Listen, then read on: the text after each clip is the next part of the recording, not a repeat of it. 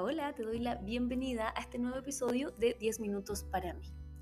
Hoy te quiero invitar a reflexionar sobre un tema que es súper interesante y que tiene un impacto tremendo en nuestra productividad, en los resultados que obtenemos en la vida, en nuestra salud mental y son los hábitos.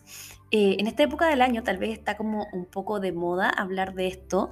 ¿Por qué? Porque queremos comenzar con todo, porque nos ponemos metas, entonces los hábitos aparecen como un aliado en todo este proceso.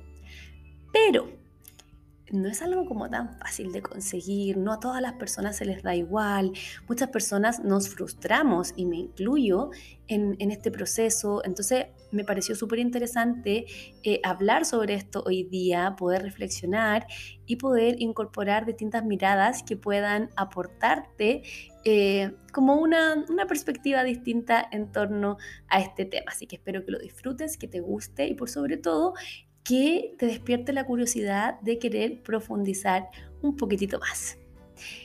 Oye, partamos con algo súper básico que tiene que ver con la conceptualización. ¿Qué son los hábitos? Y bueno, pasa que los hábitos son comportamientos automatizados que tenemos en relación a algo. Y como son automatizados, casi que no tenemos que pensarlos para su ejecución. Por ejemplo, no sé, lavarnos los dientes. Tal vez cuando éramos más chicos tenía que estar nuestra mamá o cualquier adulto a cargo detrás de nosotros diciéndonos, te lavaste los dientes, hay que lavarse los dientes, hay que lavarse los dientes. Y ahora en nuestra vida adulta probablemente eh, comemos algo y vamos al baño a lavarnos los dientes. Es algo automático, es algo que no tenemos que pensar y es algo que tenemos incorporado en nuestra rutina diaria. Em, entonces, estos hábitos son pequeños rituales que vamos repitiendo, ¿cierto? Día tras día. Entonces, ¿qué es lo mágico de todo esto?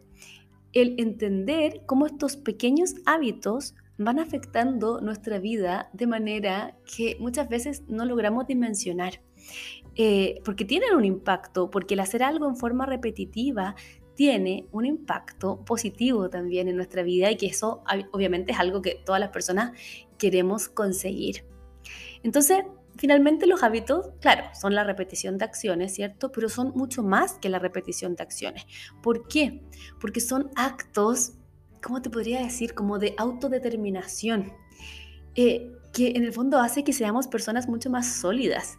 Eh, me pasa a mí que, que cuando logro eh, establecer algún hábito o algo que yo en verdad antes tal vez veía como imposible, se siente tan rico o uno siente como que se está cumpliendo o uno se siente contento con el resultado, que siento que es algo también muy gratificante, que fortalece nuestra autoconfianza, nuestra determinación, el creernos el cuento, el sentirnos capaces de lograr cualquier cosa que nos proponemos en la vida. Ahora, esto obviamente no es algo fácil.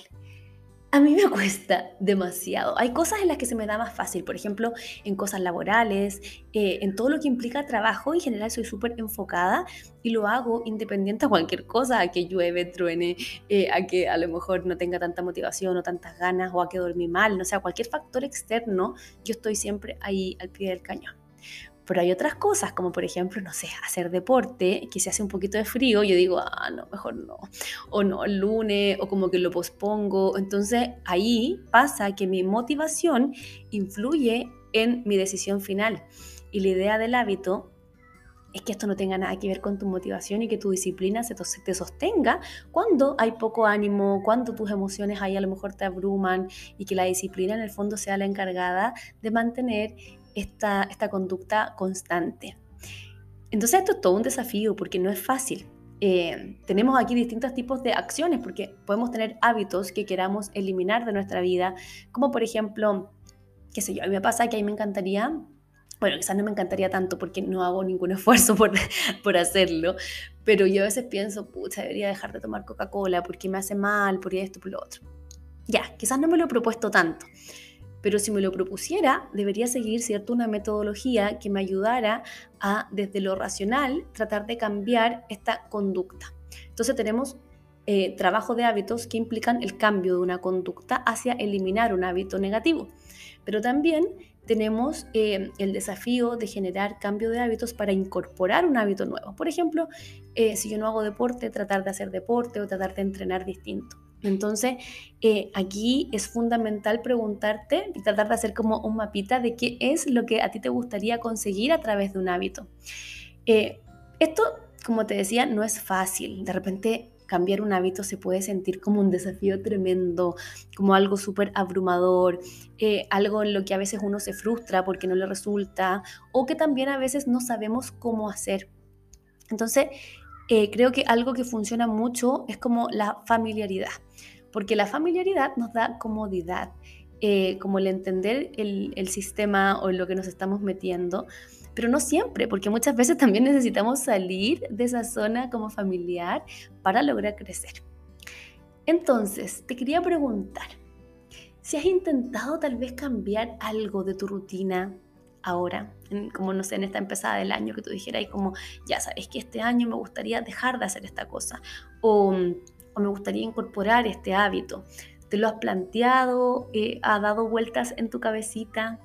Si la respuesta es sí, creo que es súper importante darle tiempo a esto y entender cómo funciona y también entender por qué no te ha funcionado antes. Eh, nuestros fracasos anteriores también nos dan luces de, elementos, pues, por ejemplo, lo que te decía yo recién, que, que me pasa, que a veces me cuesta hacer deporte porque hago que ese hábito dependa mucho de factores externos. Entonces estos factores externos se me cambian y mi hábito no es constante no así trabajar, porque lo hago siempre, no así, no sé, lo que te decía también al inicio, lavarme los dientes, que lo voy a hacer siempre, aunque no tenga tiempo, me voy a dar aunque sea un minuto para hacerlo. Entonces, analizar el escenario actual es clave, uno, para entender cómo está funcionando y dos, para poder generar una estrategia diferente. Los hábitos igual es algo muy lindo porque tienen esta como belleza de la consistencia. Eh, ¿Por qué? Porque la consistencia, siento yo, que podría ser como la columna vertebral de los hábitos, ¿ya? Eh, la idea aquí no es que de hacer cosas extraordinarias siempre, y wow, esto, lo otro, sino que esto de mantenerse constante sea lo extraordinario. Ahí me pasa que yo tiendo a admirar mucho a la gente que, que, hace deporte, que son constantes y que los veo ahí una, dos, tres, cuatro, cinco veces a la semana, corriendo, haciendo cosas. Y yo digo, wow, ¿cómo lo hacen? y, admiro su constancia porque a mí me cuesta, ¿cierto? Entonces aquí, eh, cuando hablamos de hábito, este concepto es clave, ser constante, la repetición, eh, porque eso es lo que va creando cambios duraderos y lo que hace finalmente que esto tú lo incorpores en tu rutina diaria. Sin duda, esto es un tema que da para largo, para hábitos parte 1, parte 2, parte 3. Eh, es un tema tremendo. Y bueno, yo quería contarte al respecto que, investigando el tema de hábitos para mí, investigando el tema de hábitos para mis pacientes, eh, he descubierto un montón de, metodologías, de, fórmulas que, en el fondo son comprobadas científicamente, eh, que funcionan tanto desde la reflexión, así como también para la incorporación. Y es que desde el año pasado vengo trabajando en un material respecto a los hábitos un, recurso terapéutico que fuera como de carácter más práctico, que fuera aplicable y que también partiera de la base de que esto no es fácil, esto es difícil y que requiere eh, como arte de introspección también para hacerlo a conciencia, para hacerlo bien y para hacerlo sostenible en el tiempo. Yo esto lo tenía listo en noviembre, pero no lo lancé porque justo en noviembre también lancé mi planner, entonces para que no se me juntaran las cosas. Y dije, bueno, me parece que enero es un buen momento, un buen momento para partir el año bien y un buen momento como para, para darnos un espacio para reflexionar sobre esto. Porque todo lo que haces día a día, todos esos pequeños pasos tiene un impacto en tu vida y muchas veces no lo dimensionamos. Entonces me encantaría invitarte a reflexionar sobre esto, contarte también que este recurso está disponible. Voy a dejar aquí el, el link aquí abajito de, en la descripción de Spotify y de, bueno, Apple Podcast y Google Podcast, según donde estés escuchando.